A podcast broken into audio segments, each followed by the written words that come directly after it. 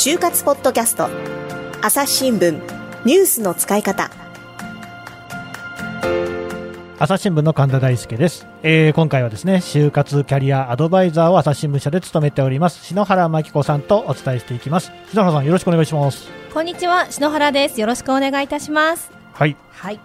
えー、就活ポッドキャストということで今年も内定者に出ていただくシリーズを始めたいと思います、えー、今日来ていただく内定者は大野さんです、えー、内定先を教えてください。それからですねこの就活ポッドキャストモットーは本音のトークをすることなので内定先が複数あればつまり辞退した会社ということになるんですが全部教えてください。お願いします。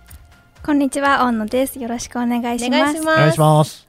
私はホテル業界に内定をいただきました名前は、えっと、言えないんですけれど何とでもここあ何としてでもここで絶対働きたいという熱望していたホテルに内定をいただけました。一番行きたかったホテルに内定したんですね。そうなんです。他にホテル1社不動産1社から内定をいただきました。お素晴らしい。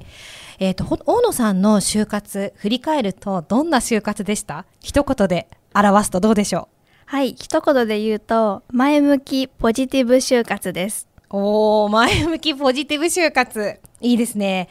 あの、なんかこういうふうなね、こう自分なりのテーマができるきっかけがあったんですか？はい。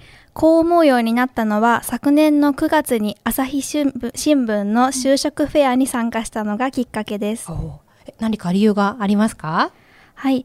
このフェアにはエアライン志望だったのに採用がなくなってしまって、急遽方向方向転換した内定者の先輩が2名出ていらっしゃいました。うんずっと客室乗務員を目指していたのに急に採用がなくなってしまってすごいショックだったと思うんですけど、うん、2人とも本当にもう前向きでなんとなく私は就活が憂鬱だったんですけどポジティブなエネルギーをもらうことができました。あの就職フェアに出ていた内定者のこう前向きな姿を見て、はい、ポジティブオーラをもらったんですねそうですね。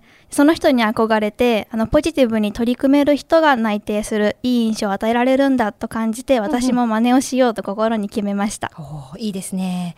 とはいえやっぱりこう大野さんたちが就活をした時期というのも、えー、コロナが結構ね流行していた時期でいろいろなこう宣言や制限や苦労があったと思うんですね、はい、大野さんどうでした？はい実は私あのオンライン就活が一般的になってもう本当に嬉しくて仕方なかったんですよ。えー、なんか神田さん今まで何人も出てもらいましたけど あのオンライン就活が嬉しくて仕方がないって初のケースですよね、ちょっと珍しい感じですけどね。どうしてなんでしょうね。はい、あの場所を問わずにいろいろな企業を知ることができますし1日に複数の企業のイベントに参加することができるので、うん、あの都心からちょっと離れている実家なんですけど。ご自宅がちょっと地方といういうほどではないけれど、はい、ちょっとその電車で時間かかってしまうので すごいありがたかったですね。面接でもよく聞かれませんでした？コロナで大変じゃない？とか。あ聞かれました。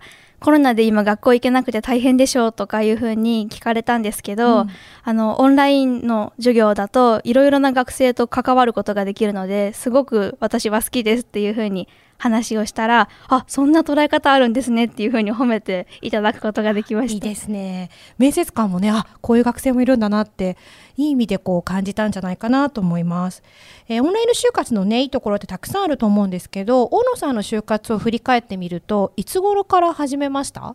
はい。私は大学3年生の9月からスペインに留学していたんですけれど、うん、あのコロナが感染拡大が始まってしまって途中で帰国せざるを得なくなっちゃったんですね。そうなんですね。それはいつ頃ですか？はい、それが2020年の3月ぐらいに帰国しました。でコロナがその流行り始めて帰国しちゃったので、うんうん、それから卒業1年遅らせて大学4年生になってその時一つ下の学年の子たちと一緒に就活を始めました。そういうことなんですね。じゃあ、本当はもっと長く留学している予定で。はい、もともと1年間あっちにいる予定でした。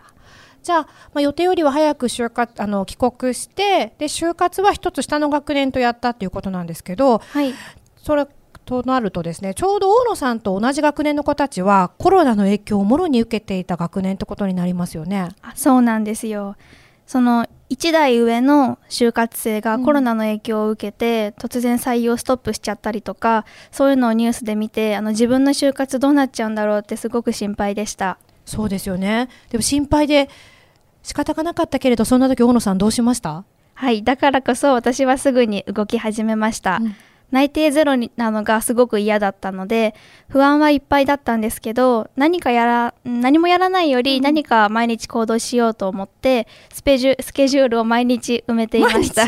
毎日？です。はい。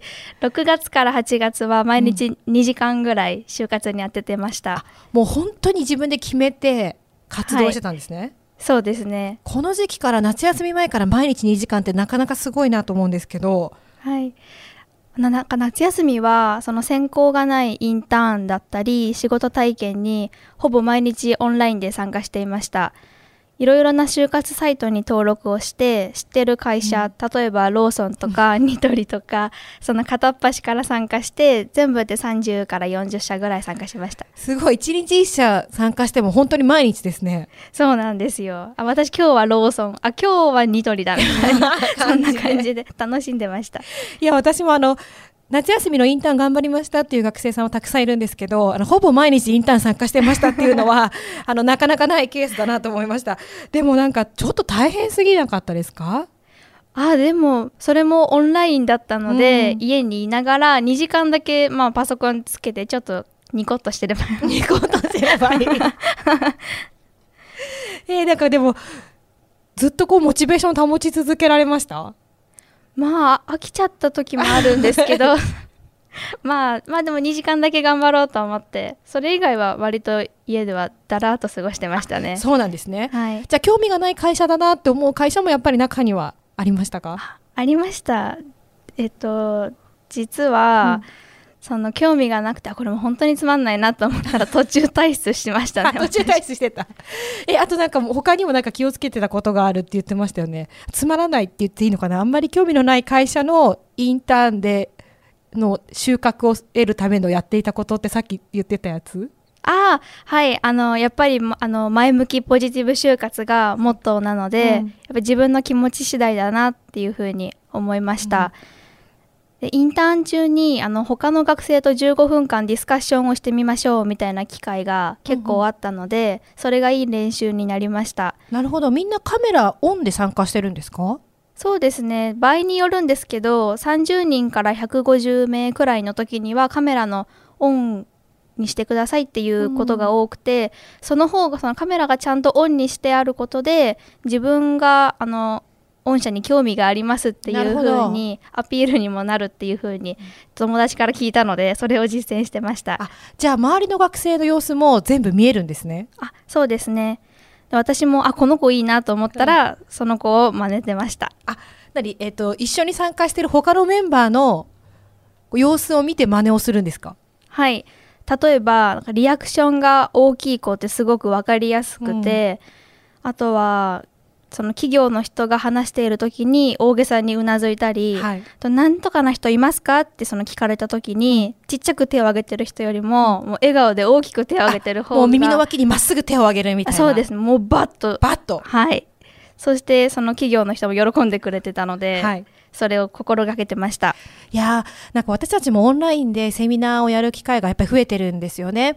でやっぱり学生さんの顔が見えないと寂しいなって思いますし、はいで顔が見てるとやっぱり話してる方も神田さん結構こう見ますよね参加者がどんな様子で参加してきてくれてるかって。これね、だからオンラインならではっていうのもあると思うんですけど、こう喋ってる方も相手のリアクションがなかなかね、その空気感とかが伝わってこないから、ずっと心配なんですよ。そう不安ですよあねこれ今滑り倒してんのかなっていうようなことがあって、そういう意味では顔のね、こう表情一つでも、ちょっと笑ってくれたりしてると、本当にね、助かる。ありがとうと思いますね。えあのちょっとお聞きしたいんですけど神田さんでも やっぱりこう相手の反応が気になることがあるんですか？何を言ってんですか、これ僕ほどその気にしてる人間はいないと言っても過言じゃないですよ、もう人の目を伺って。でも、これはーね、本当にはいオンラインはすっごい難しいと思ってて、うんうん僕結構人前で話すのは、もうずっとあの、どうでしょうね、中学校の生徒会長ぐらいからずっとやってるんです また新新たなネタあが。ーすいません、本当関係ない話で。ただ、人前で話すのは割と慣れてるし、緊張もしない方なんですが、うんこういうね、オンラインでやるっていうこと自体はやっぱ慣れてないんですよね。ええそうするとね、それがね、かえって空気がつかみにくくなっちゃって、やってる経験が多い人ほどそういう傾向、ひょっとしたらね、あるかもしれないですよ。あすごくわかります。あのやっぱりダイレクトに伝わってこないじゃないですか相手の反応が。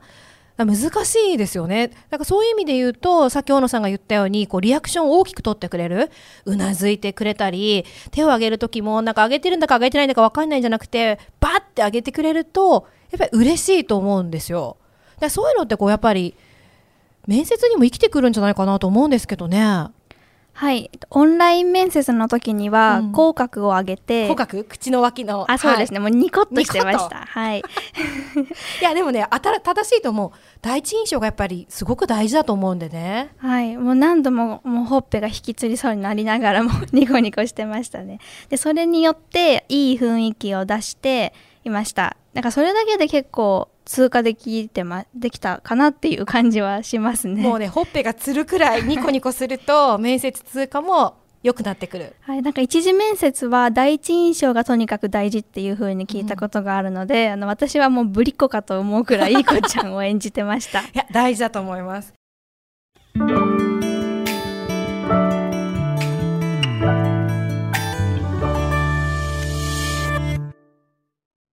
忙しい時でも大事なニュースはチェックしたい。それなら朝日新聞デジタルの紙面ビューアーとポッドキャストはどう？紙面なら見出しの大きさで大事なニュースが一目でわかるしポッドキャストは通勤中でもながら聞きできるよいつでも、どこでも。朝日新聞さて、ここでポッドキャストを聞いてくださっている就活生の方にですね、なんか特典があるっていうことですね、篠原さん。はい、えー概要欄にある URL から朝日新聞デジタルの無料会員にご登録いただくと私篠原特製就活の新定番自己 PR 動画の攻略ポイント集をプレゼントします。就活がオンラインになって自己 PR 動画の提出を求める企業が増えてきました。企業が動画選考を行う目的は？突破するコツは？など自己 PR 動画だけでなくオンライン面接でも役立つ10個のポイントをまとめました。ポイントを押さえて自分の魅力を最大限に伝える動画を撮りましょう。概要欄にある URL から無料会員登録お待ちしています。皆さんの就活がうまくいくように全力で応援しています。頑張ってくださいね。この番組へのご意見ご感想を投稿フォームで募集しています。概要欄の URL からぜひお寄せください。ツイッターやメールでも受け付けています。ツイッターでは番組情報を随時紹介しています。アットマーク朝日ポッドキャスト。朝日新聞ポッドキャストで検索してみてください。